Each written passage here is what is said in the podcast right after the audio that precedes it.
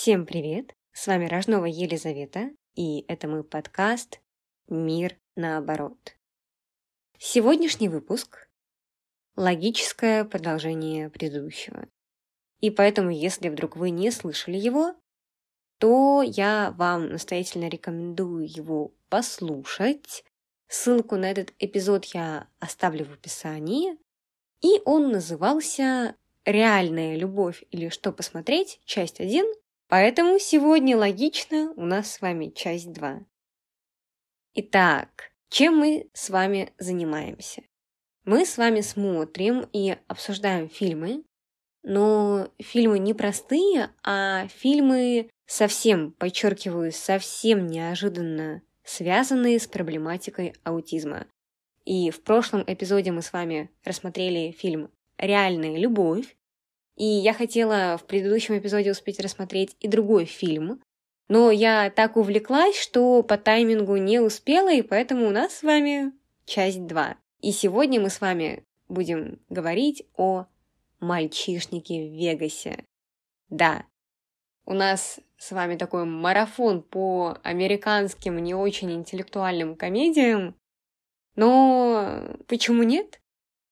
Правда, соглашусь, что американский юмор, он очень такой специфичный, и так исторически сложилось, что он гиперболизированный. И если вспомнить американские ситкомы девяностых, двухтысячных и даже две тысячи десятых годов, то все встанет на свои места.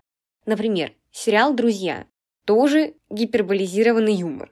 Или «Теория большого взрыва», да, тоже всем известная. И, кстати, в «Теории большого взрыва» тоже есть особенный герой Шелдон, и у меня есть целый эпизод, посвященный «Теории большого взрыва». Я его еще записывала на заре своего подкаста, и ссылку на этот эпизод я тоже оставлю в описании сегодняшнего эпизода. Может быть, я перезапишу тот успешный эпизод с Шелдоном Купером, но не буду обещать. Но вернемся к нашим баранам. Американский юмор гиперболизирован. Хотя, кстати, не всегда, потому что тот фильм, который мы с вами рассматривали в прошлый раз, «Реальная любовь», и тот кейс «Сара плюс брат», вот этот именно кейс не был преувеличенным, потому что это правда так. Люди, которые принимают действенное участие в жизни людей с расстройством аутистического спектра, вынуждены жить, ориентируясь на своих ненормотипичных близких. И это не всегда хорошо заканчивается. Вам это нужно знать. Но «Мальчишник в Вегасе». И нам «Мальчишник в Вегасе» интересен не только из-за Брэдли Купера, который играет одного из главных героев, Фила, но из-за Алана. Кто такой Алан? Алан – это один из главных героев, у которого, предположительно, расстройство аутистического спектра. И то, что Алан особенный, это придумала не я, это режиссерский ход. И с самого начала фильма нам становится очевидно, что Алан – особенный индивид. То есть с первых десяти пяти минут просмотра «Мальчишник в Вегасе» первого фильма из трилогии мы осознаем этот факт.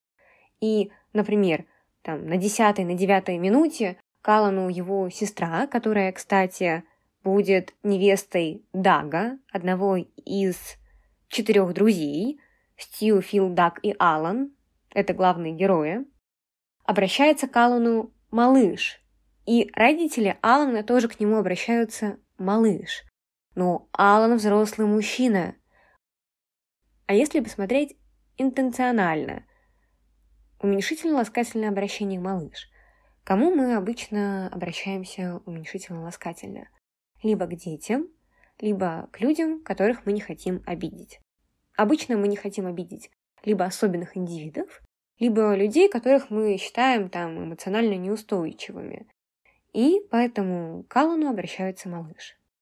Еще с самого начала повествования нам показывают, что Алан находится в спектре разными моментами, И яркий пример проявления расстройства аутистического спектра — это нечувствительность к тончайшим речевым оборотам, к сарказму и иронии, потому что у людей с расстройством аутистического спектра нарушена работа зеркальных нейронов, которые у нас с вами отвечают за эмпатию, отвечают за, в том числе, социальную адаптацию и умение понять, что говорит другой человек.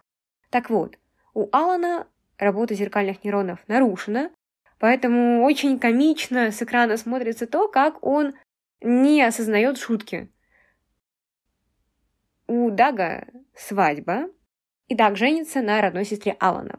Следовательно, Даг устраивает мальчишник, и Даг зовет Стью, Фила, это его друзья, и невеста Дага просит его позвать Алана, ее брата, на мальчишник, но молодые люди не хотят звать Алана с собой, что, кстати, тоже для нас очень показательно, потому что они понимают, что Алан особенный и не хотят его видеть на своем празднике. И когда ребята пытаются намекнуть Алану, что они не хотят его видеть на мальчишнике, путем такой речевой оказии, они намекают, что, может быть, в город приехала твоя любимая рок-группа, и ты все же останешься в городе, не поедешь с нами в Вегас. Алан отвечает, что его любимая группа уехала в региональный тур, поэтому он сможет поехать с Стью, Филом и Дагом в Вегас. Никаких затруднений нет. То есть Алан не понял просто, что это ирония, сарказм и скрытый смысл, где ему не хотят напрямую сказать, что он не желанный гость, потому что не хотят обидеть. Почему еще мне интересен фильм «Мальчишник в Вегасе» и вся трилогия? Потому что это фильм про инклюзию. И с самого начала показывается обычный социальный паттерн принятия особенных людей. То есть тогда, когда их не хотят сначала принимать, тогда, когда люди с расстройством аутистического спектра или с любой другой инаковостью нежеланны в обществе, а потом постепенно социум принимает, понимает особенных людей.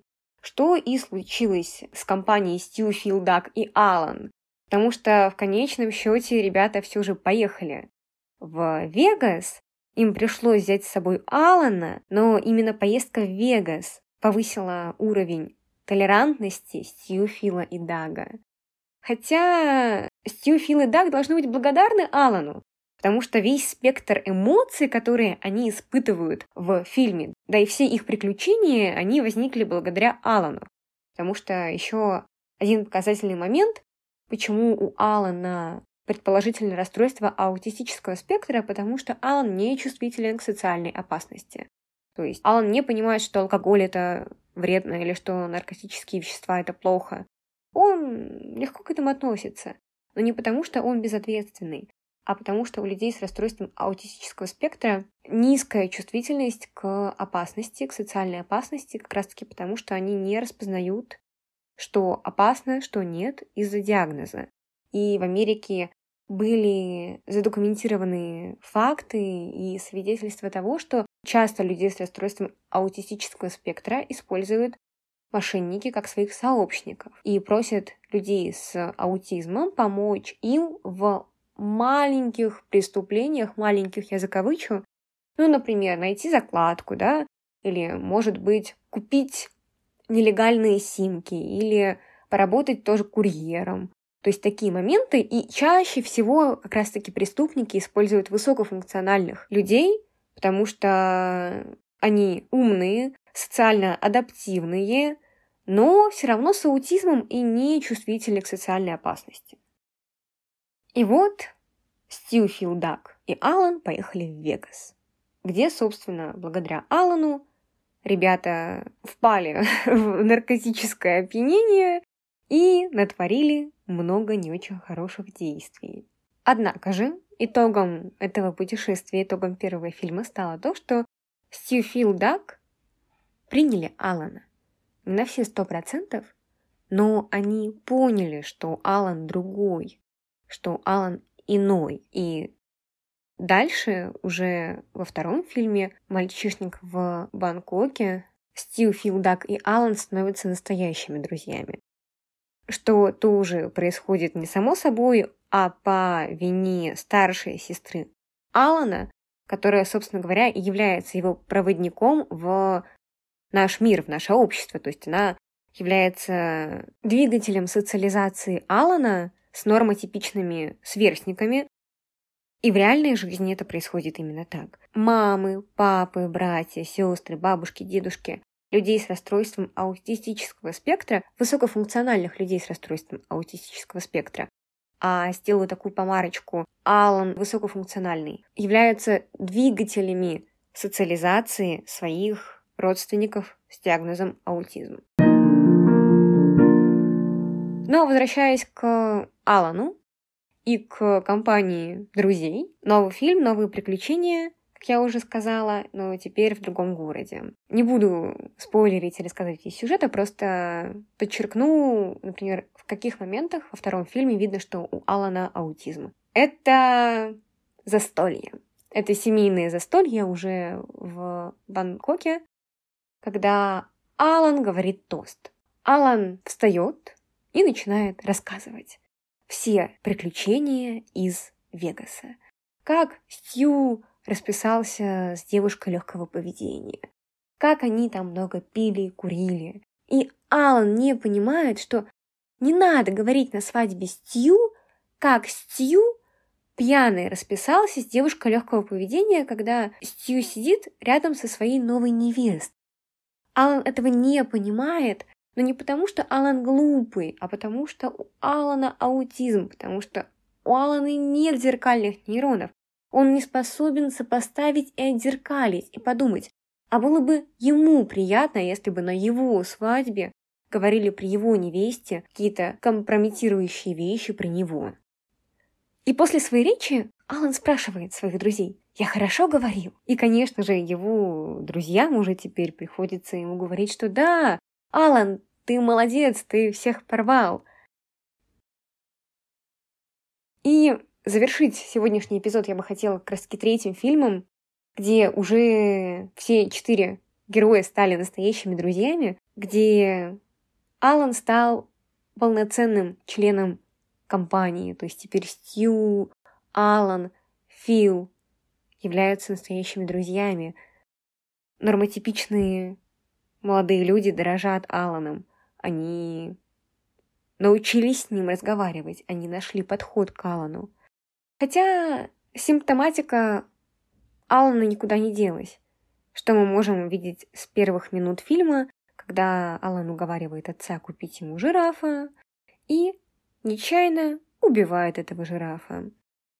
От случившегося и вообще от тяжести бремени, которое нес отец Алана, отец Алана, к сожалению, умирает от сердечного приступа, но Алан не понимает, Алан не может правильно отреагировать на смерть своего отца, и на похоронах своего отца Алан говорит, что лучше померла мать, потому что отец богатый и любил его, да, Алана в смысле.